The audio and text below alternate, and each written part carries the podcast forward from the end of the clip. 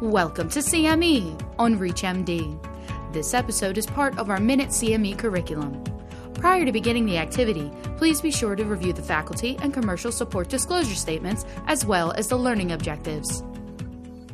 Welcome to this CME on ReachMD. And I am Dr. Sudipto Mukherjee. Here with me today is Dr. Corey Casper and Jovanna, a patient who has been diagnosed with Castleman disease. Let's start with hearing from Jovanna. Can you give us a brief overview of your clinical experience leading up to your definitive diagnosis with Castleman disease?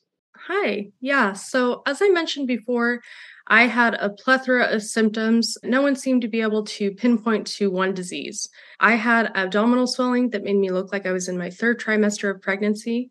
I walked into an ER and they actually asked me if I was in active labor. During the five months that it took for me to get my diagnosis, I went to four different hospitals. And when I was at my most sick, they actually sent me home because they said that they had run every test that they could think of and that they didn't have any answers for me.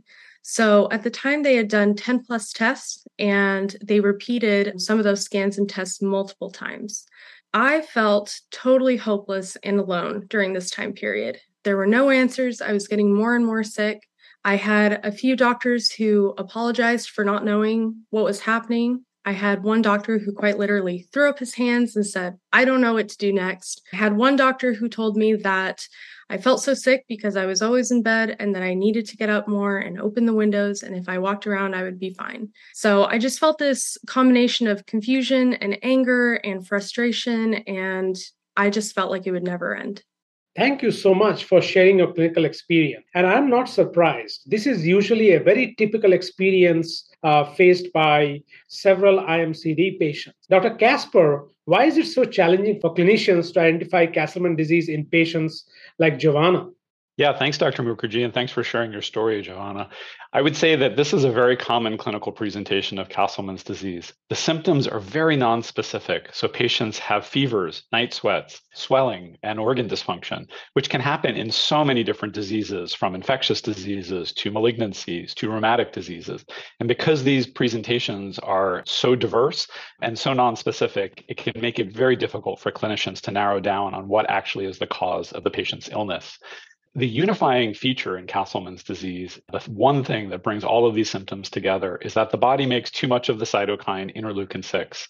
This is a signal that the body uses to um, to do a number of different things, like recruit immune cells or um, uh, or adapt uh, to an infectious threat.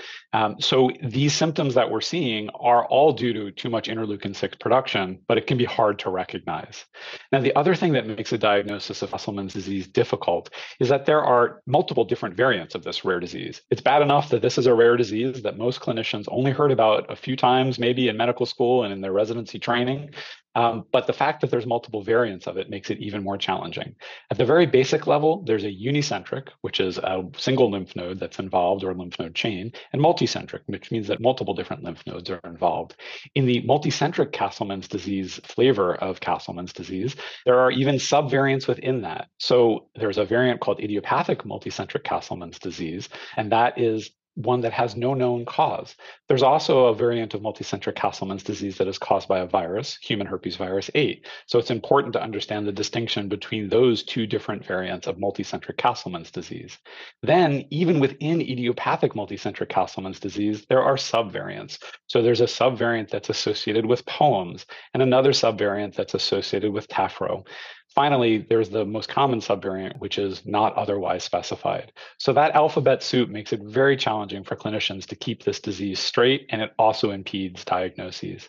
Finally, the fact that you can't keep straight that there is a single disease with a single treatment means that this is even more difficult to diagnose as well. So each of these different variants has a different way that you clinically approach it, and that can make a diagnosis challenging as well. Thank you, Dr. Casper, for your concise yet comprehensive review of the clinical features and pathophysiology of Castleman's disease. Well, this has been a great bite sized discussion. Unfortunately, our time is up. Thanks for listening. You have been listening to CME on ReachMD.